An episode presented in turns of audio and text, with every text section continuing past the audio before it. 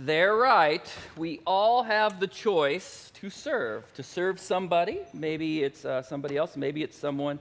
Uh, maybe it's someone that's even ourselves. Um, I had a grandma that liked to play pranks. It sounds endearing. I promise you it was devious. Her name was Virginia, and she lived in Ravenwood, Missouri. And she would do things.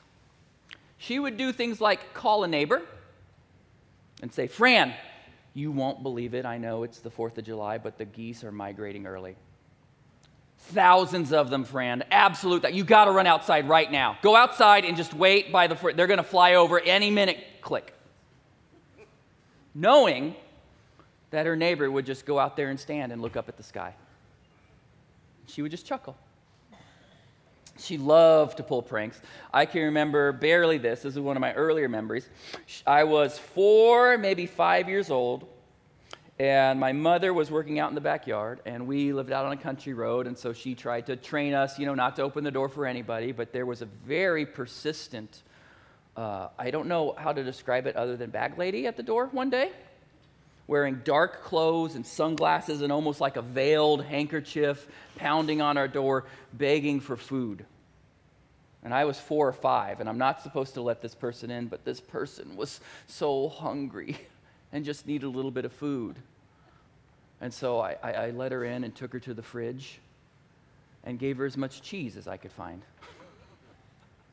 and my mom came in and goes, What is going on?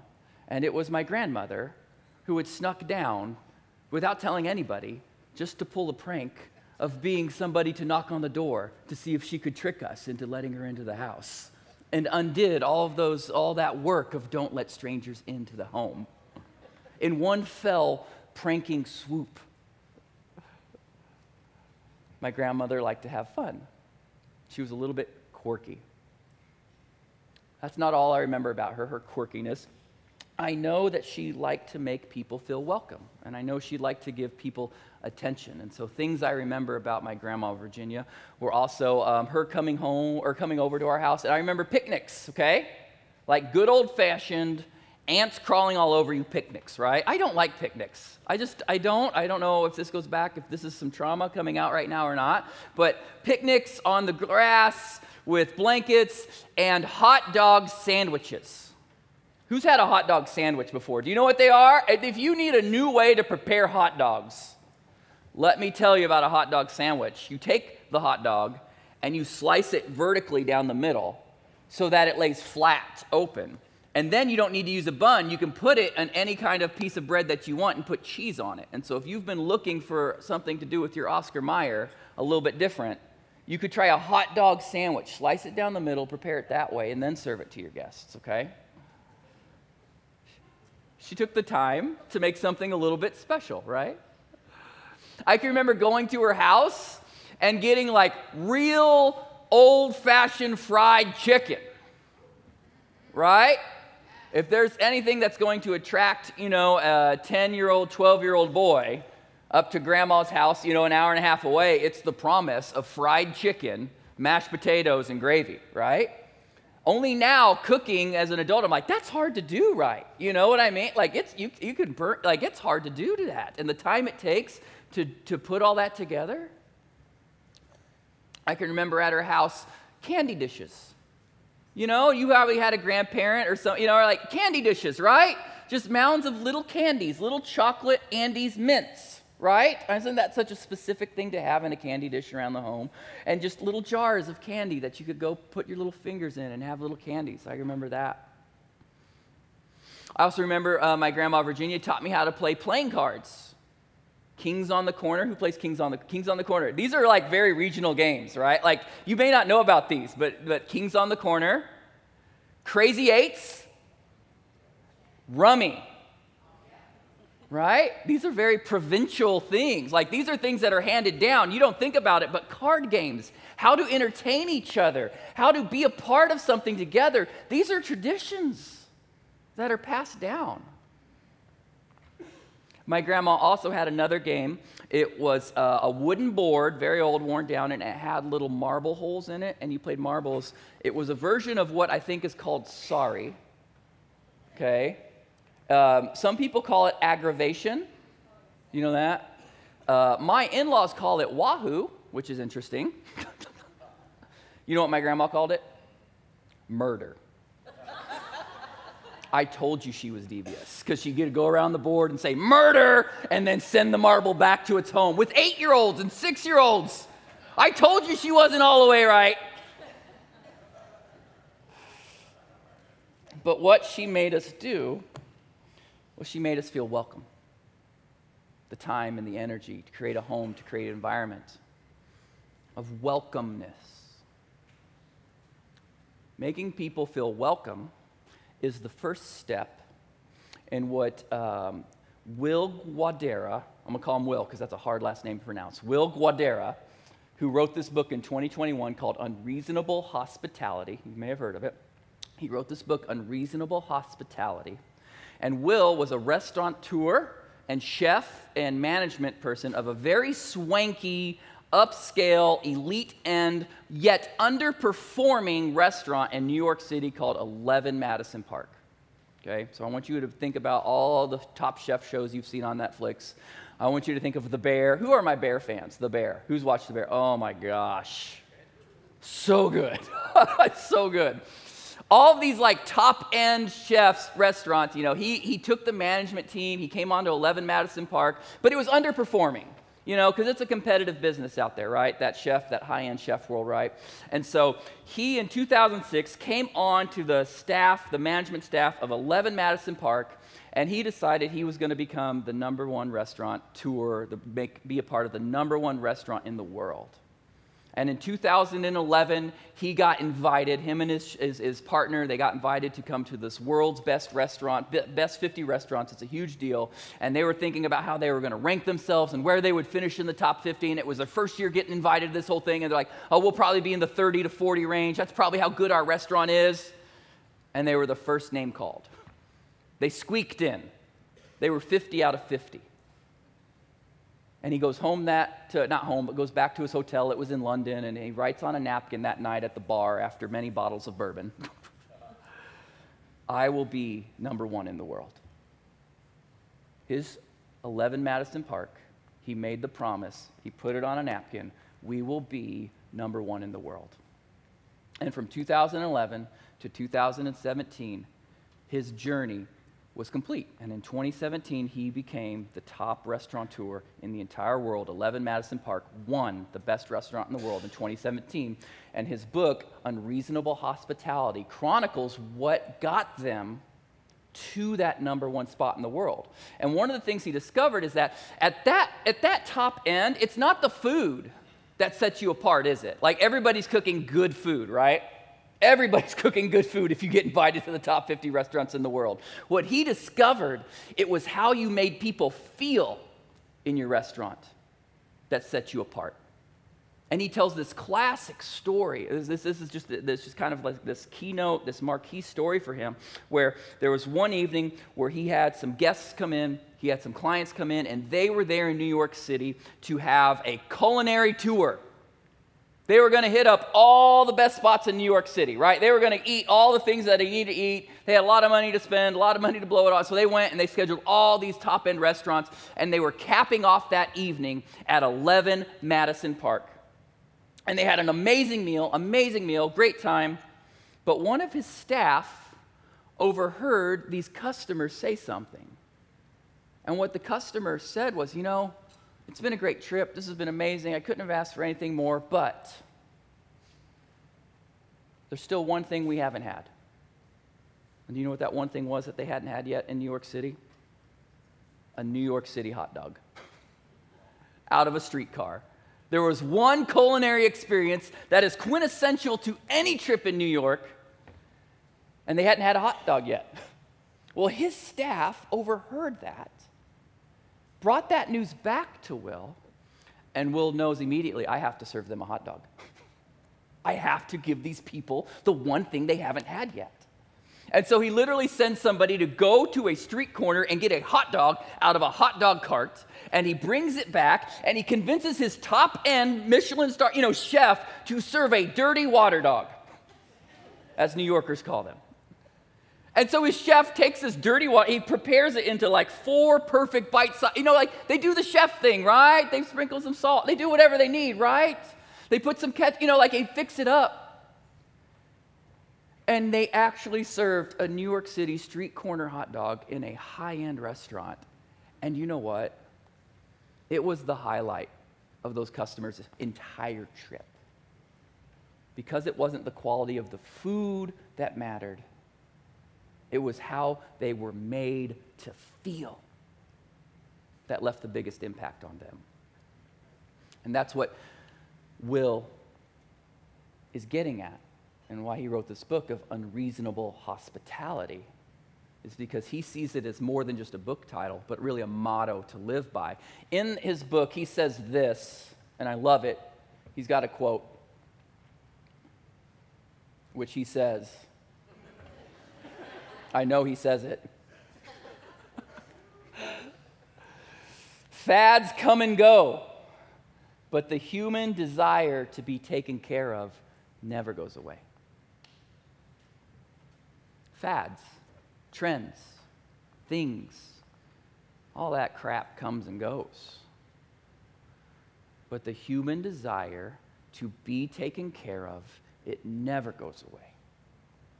That's the heart of unreasonable hospitality. That is the heart of serving others. That's the heart with which Jesus lived, breathed, died and rose again. And I want to look at a, a, an example of Jesus' unreasonable hospitality, of his unreasonable service. And it's in John 13, John chapter 13. It's 1 through 15, but we're going to break it up into some chunks and just kind of look at it. And so, what I'm going to do is I'm just going to read this first part. Um, but before I do, I just kind of want to pray for us right now, okay? because I'd love to invite us into reading this together and not have it be me speaking so much as perhaps um, God Himself speaking to you and how you hear what's happening. So, Father, I just want to invite all of us into your words. These aren't my words, these are yours. And you desire a relationship where we hear from you directly not just from somebody else. And so I just pray um, that as we look at this, as we hear what's happening and what's going on, that we would hear you speak. We would hear you speak, and we would let you in. Amen. So, this first part here, I'm going to read from John chapter 13, verses 1 through 5, real quick. And we're always going to ask what's happening and why does it matter. So, in verse 1, before the Passover celebration, Jesus knew that his hour had come to leave this world and return to his Father. He had loved his disciples during his ministry on earth, and now he loved them to the very end. It was time for supper, and the devil had already prompted Judas, son of Simon Iscariot, to betray Jesus. Jesus knew that the Father had given him authority over everything, and that he had come from God and returned, would return to God. So he got up from the table, took off his robe wrapped a towel around his waist, and poured water into a basin. Then he began to wash the disciples' feet, drying them with the towel he had around him. Now, we have to look at what's going on and why does it matter. And it's very easy to see first what's going on is, is that Jesus is dining. There is a dining experience. They're together. They don't have their phones out, okay? They're face to face. And if we can enter into what Jesus felt for a moment, I, I want us to recognize how heavy this moment was. This is what we know now, what we call now the Last Supper. Was it called the Last Supper back then? Not to the disciples. They didn't know it was going to be their last supper with Jesus. It was just dinner.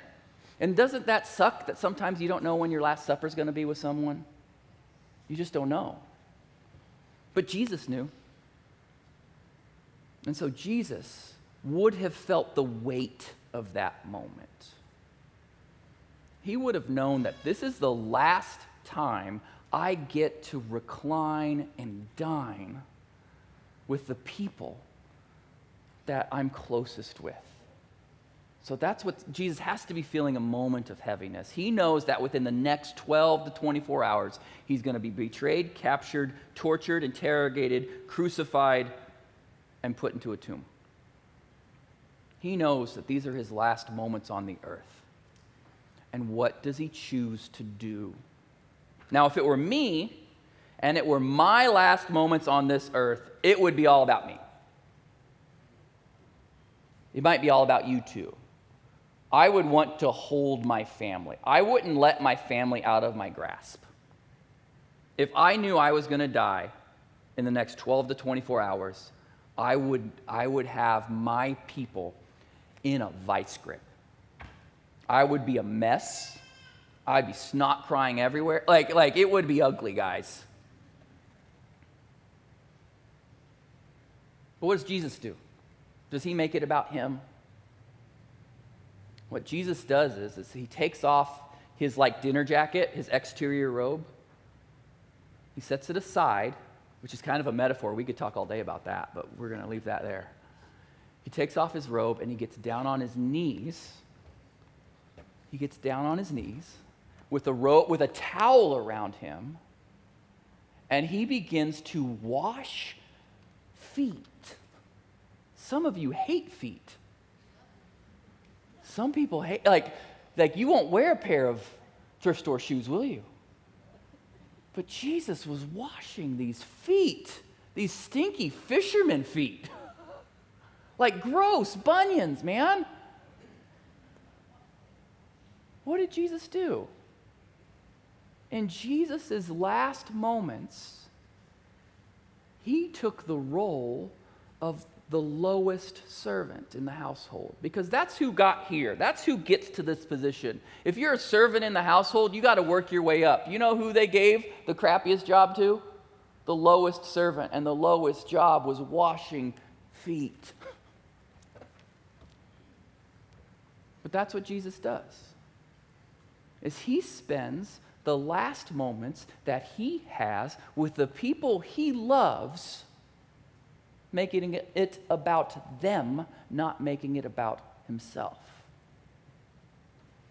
Now let's read a little further because this is unreasonable. The way he's acting is completely unreasonable, and someone lets him know it. So in John 13, verse 6, it says this When Jesus came to Simon Peter, Peter said to him, Lord, are you going to wash my feet? And Jesus replied, You don't understand now what I am doing, but someday you will. No, Peter protested, You will never, ever wash my feet. Jesus replied, Unless I wash you, you won't belong to me. Simon Peter explained, Then wash my hands and head as well, not just my feet. But Jesus replied, A person who is bathed all over does not need to wash except for the feet to be entirely clean. And you disciples are clean, but not all of you. Jesus does something unreasonable. See, Peter knows Jesus well. Like they've spent time together. Peter knows Jesus as both, I'm going to say it, Lord and teacher. Jesus, uh, Peter knows Jesus as, as this teacher who has this wisdom that just transcends all worldly like agendas and common sense. Peter knows Jesus also as more than just a teacher. He knows him as Lord, which we struggle with understanding. But to know Jesus as Lord meant to know him as having authority over everything. And so Peter knows Jesus as Lord, and he knows Jesus as the one who can tell the wind and the waves to stop, and they obey. Peter knows Jesus as Lord, meaning Jesus has authority over even physical sicknesses. And so Jesus can look at someone who can't hear and say to him, Be healed or can look at somebody with a skin disease and say, Be healed. And the physical environment, the physical world obeys. And so Peter has seen Jesus come not just as teacher, but as the Son of God who has spiritual authority in the physical world. And so for Peter to see Jesus, to see Jesus getting down on his feet and washing, washing him, it's unreasonable to Peter. And he, he rejects it.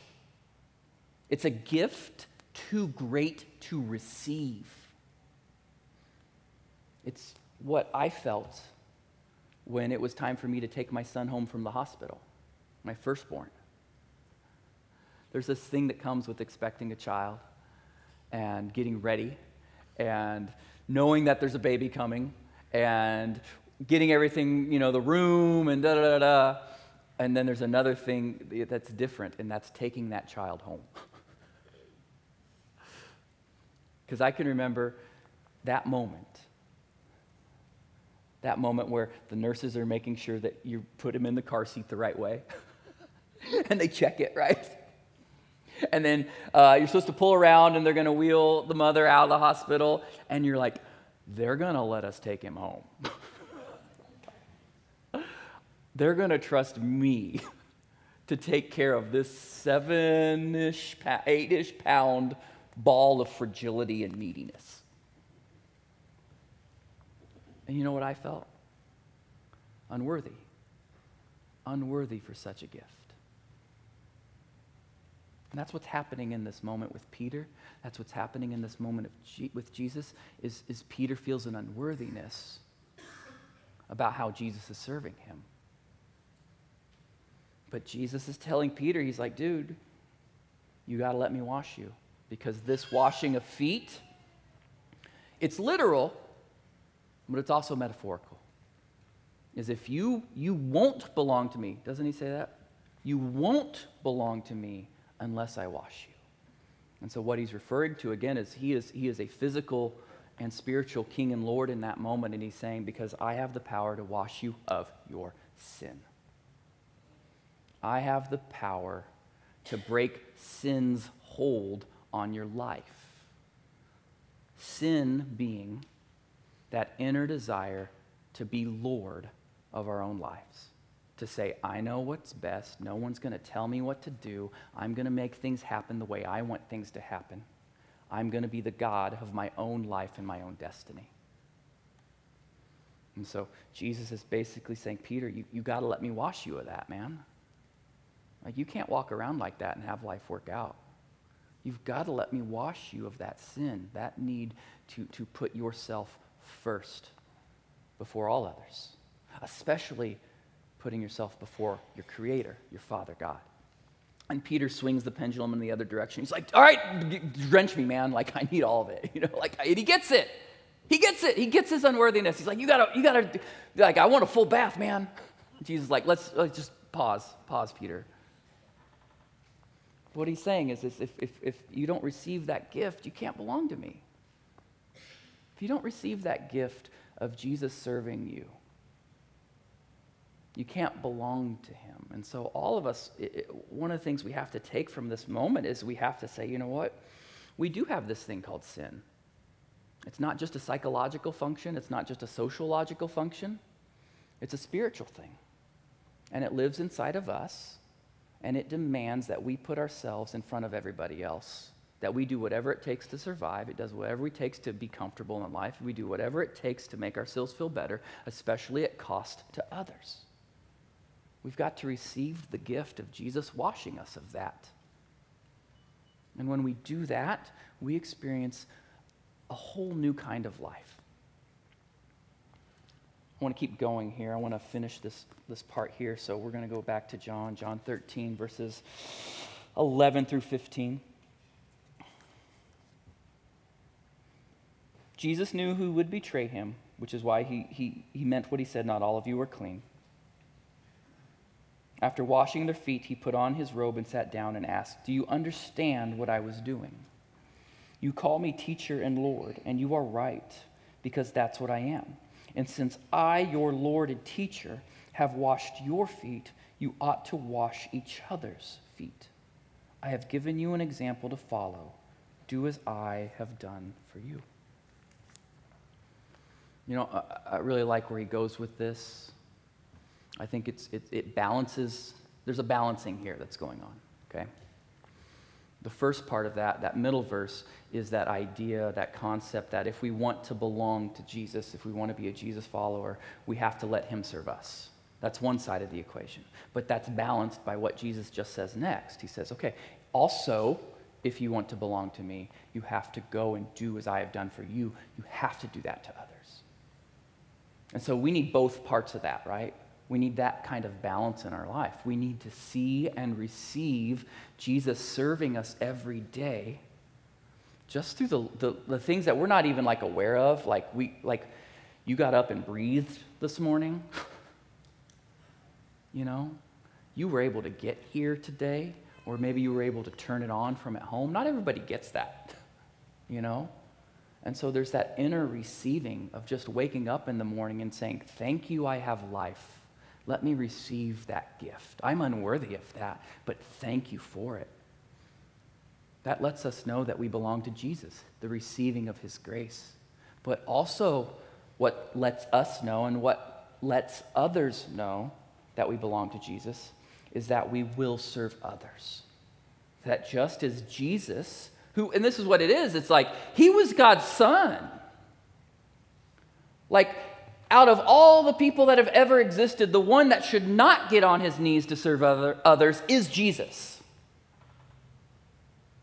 So, because Jesus got on his knees, because Jesus served others, how could we not do the same?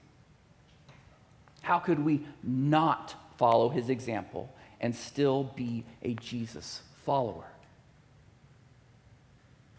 We have to be willing to let go of our agendas for the sake of his agenda, for the sake of other agendas because that's how the world knows that Jesus is still alive today.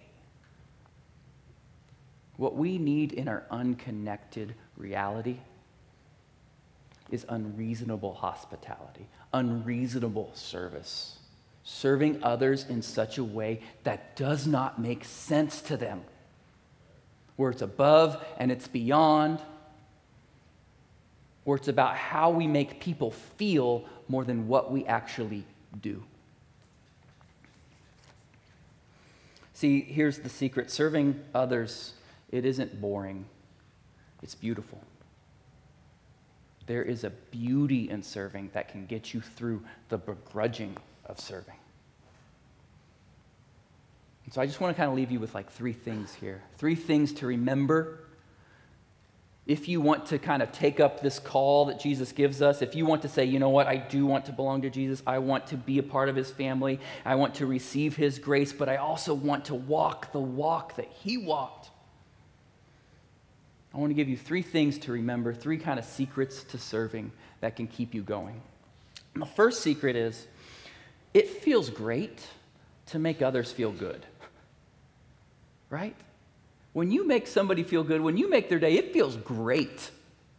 What if serving others was a, a brain hack, a release of dopamine, a, re- a release of adrenaline, or a release of oxytocin? What if serving others was the most potent legal drug known to man? Completely free. It's complete, completely free to make someone else's day. And you feel great when you do it too. It's that joy, and it's selfish. And what if God wired us that way? What if we're wired to feel better by giving our lives away and by serving others and taking the time and energy to do to them as we would have done to us? See, it's only that joy, the joy of really serving others, that's going to get you through the crap in life. Hebrews 12, 1 through 2, I think. I have it written here somewhere. Talks about this. And I want, I want to read this because it's super important. This is uh, the writer of Hebrews. He's talking here. It's, uh, chapter 12, verses 1 to 2. He says, Therefore, since we are surrounded by such a huge crowd of witnesses to this life of faith, Let us strip off every weight that slows us down, especially the sin that so easily trips us up, and let us run with endurance the not giving up, the not waiting, the, or the not setting it down, the continuing to go. Let us run with endurance the race God has set before us. We do this by keeping our eyes on Jesus, the champion who initiates and perfects our faith. I love that. Keep that scripture up. I love that right there. If we could just pause and look at it real quick. Jesus is the champion of your faith, not you. you can have a sucky faith. It doesn't matter. Like your faith can be up and down. He's the one that perfects it. So many of you have this pressure you put on yourselves to be perfect, this pressure, um, this guilt that comes with failing. Let go of that. Jesus is going to take care of your faith. You got to trust Him with that. Because of the joy awaiting Him, He endured the cross, disregarding its shame. And now He is seated on the throne in place of honor beside God. What I love about this scripture is, is it gives us a model. It gives us a model for reenacting Jesus' death and resurrection. See, Jesus went into his betrayal, he went into his interrogation, he went down into the valley of suffering, but had his eyes on the joy on the other side of the valley. Have you ever been climbing you ever gone to a mountain, do mountain climbing? If you've been in Colorado, right? Is if you're going through the mountains, there's a valley there, right? And you can't see the bottom. You can't see the bottom. You don't know if there's a river, if there's a gorge. You don't know what's at the bottom of that valley, but what do you see? You see the next mountaintop. You see the high heights. And you're willing to what? To go through the valley to get to the next summit. And so, if we look at Jesus' death and resurrection like that, it says Jesus had his eyes set on the joy awaiting him on the other side of the valley, on the other side of the cross. What was that joy? Do you know what that joy was? A relationship with you. See, Jesus was willing to suffer and die because he knew it would gain you. And so, every time, I, think, I like to think about it like this every time I get interrupted, I suffer a little death. when my kids interrupt me, hey, can you come do this? Hey, can you do this? Every time I have to set aside my agenda, it's like a little piece of me like, oh, I got to stop and do this. Oh, I got to stop and do that. Don't you feel like a little death happens inside of you when you get interrupted, when you have to set aside what you're doing to serve others? My wife dropped a vase on her foot the other day and ended up in urgent care. Do you think we were expecting that? Oh, somebody said, aw. Aw. We were doing a dinner. We were doing a retirement party. We were literally doing this whole dining setting. We were cooking things like salmon and orzo. Okay? And in the middle of all this, uh, a vase got bumped and sliced my wife's foot open and we had to stop everything. The balloons had to wait, the food had to wait, the dog had to be kept on a chain. Everybody had to stop and wait so that we could help heal. We don't like it when things interrupt our plans, do we? We don't like it when people get in the way of what we want to get done. A little piece of us dies when we have to set aside what we want for what somebody else's want. But the secret is is every time we can actually do that, every time we can say yes to that, we're reenacting Jesus' life, death, and resurrection, and we become more connected to Him. And that's the joy we can look forward to. Every time we crucify, we put to death our little agendas, we reenact Jesus' life, death, and resurrection, and we become more like him. And that feels really good to be one with him and to know him. See, it's not what we do, but it's how we make people feel. You can make someone feel amazing with very little time or money. right? Like, you don't have to do these grand gestures, do you? Do you need to, like, buy the trip to wherever? No, you don't. All you have to do is take two minutes out of your day and say, How are you? Are you okay? It's less about the grand gestures and more about being somebody who consistently shows up and makes somebody feel cared about that counts. Because it's not, again, it's not what we do, it's how we make people feel that will make people remember us. And so you have to ask yourself how do you make people feel on a consistent basis? What is it like to live with you? What is it like? What would the people that live with you say about how you make them feel on a day to day basis? It doesn't matter if you surprise them with an amazing gift. It doesn't matter that you buy your kid a brand new bike. Like, none of that matters. If in the little day to day moments, you make people feel like crap. It's how we make people feel that we will be remembered by. Why do you think we're talking about what Jesus did at the Last Supper 2,000 years past it? Because of how he made them feel. They remembered that because he made them feel so served. There's one more necessary ingredient to this idea of serving graciously, of unreasonable hospitality, and it's the ingredient of respect. Of respecting how God um, has ordered things, of respecting how God has wired us and respecting the dignity that others have in them just because they're children of God, whether they deserve it or not. Respect is treating people how you want to be treated, regardless of how they treat you. And I want to show you a clip of, um, of Richie, Richie from The Bear.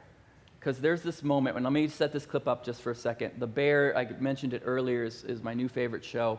And it follows a high end chef who takes over his uh, hole in the wall brothers hot deli beef Italian joint. It's in Chicago, and it is all, everybody on this show is an absolute dumpster fire, okay? They are a dumpster fire, every single one of them. And the high end chef sends his cousin Richie to go learn how to serve people through one of his connections at another high end restaurant. So you have Richie, who has worked this deli counter and again is a dumpster fire of a human, and is going to go to one of the highest rated restaurants in the world to learn how to serve. Go ahead. That wasn't clean. I've been doing this for nine hours. I think I know what's clean. I'm telling you that's not clean. That was not clean either. Please do them properly. Yo, Or they're forks. outside.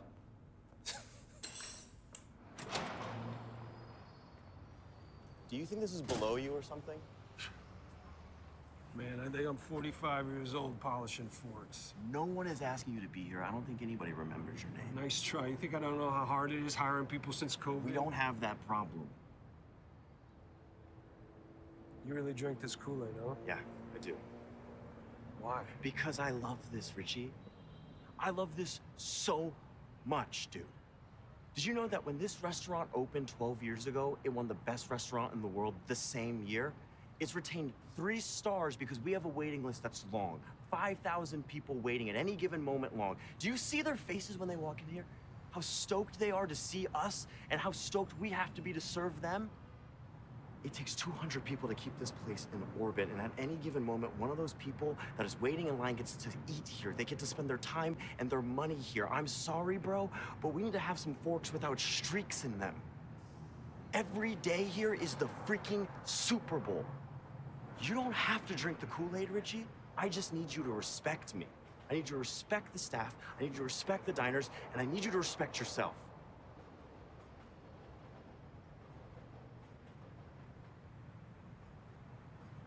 I respect. Lovely, I'll see you inside. Hmm. I can do respect. Can you do respect? So much of the uh, junk we carry with us comes from that feeling of unworthiness, right? That we don't know how to respect ourselves. We don't know how to respect others. We haven't learned yet how to see every other human as God sees them. And so to serve others unreasonably, to make every day the freaking Super Bowl for someone, that takes starting with ourselves, respecting how God sees us as His child, as His, that we belong to Him and He's longing for a relationship. And so it starts by turning towards Him, seeing ourselves the way He sees us as a child that needs to belong to Him and can find our home in Him through Jesus. Once we start doing that, then we can start looking at every other human and saying, you know what, you are a dumpster fire of a human. but I believe you can be more than that. I believe I can see you as God sees you. And so I'm going to respect you. Even though you're treating me like crap, I'm going to choose to respect you because I respect God and I respect myself.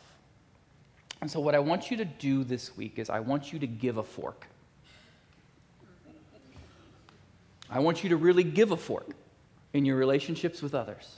And what we have here, and I'm going to explain this, is, is in the sections here, there are some forks. There are some forks here. And so what we're going to do is we're going to call up the band and we're going to pray and we're going to do a last song. But when, when the band starts playing, um, if you can keep these in your sections but pass them around, I would love for you to take a fork and this week give it to somebody as a free pass of service. That idea of you're going to give this to somebody, you're going to say, This is your free pass to have me serve you, to help you, to do something for you, where I drop my agenda completely. I set down what I'm doing. You bring this to me at any point, I'm going to say, Okay, what do you need? I'm available, I'm present. Take one of these, give it to someone, let it be their free pass to give back to you so that you can serve them. Would you guys pray with me, please?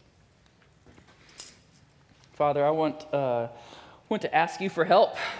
It can be hard serving others. Again, we feel, we feel busy. But there's always enough time to make someone feel good. There's always enough time to repair a broken relationship. There's it doesn't take much. It doesn't have to cost a lot of money. It doesn't have to take a lot of time. What it takes is recognizing that other person's desire to be taken care of. That you saw us down here on this earth. You knew that we needed help. And so you left the highest heaven and came down to this dirty earth. And you got on your knees and you washed us clean. So, whether it's feet or forks, help us be willing to serve. It's in your name, Jesus, we pray. Amen.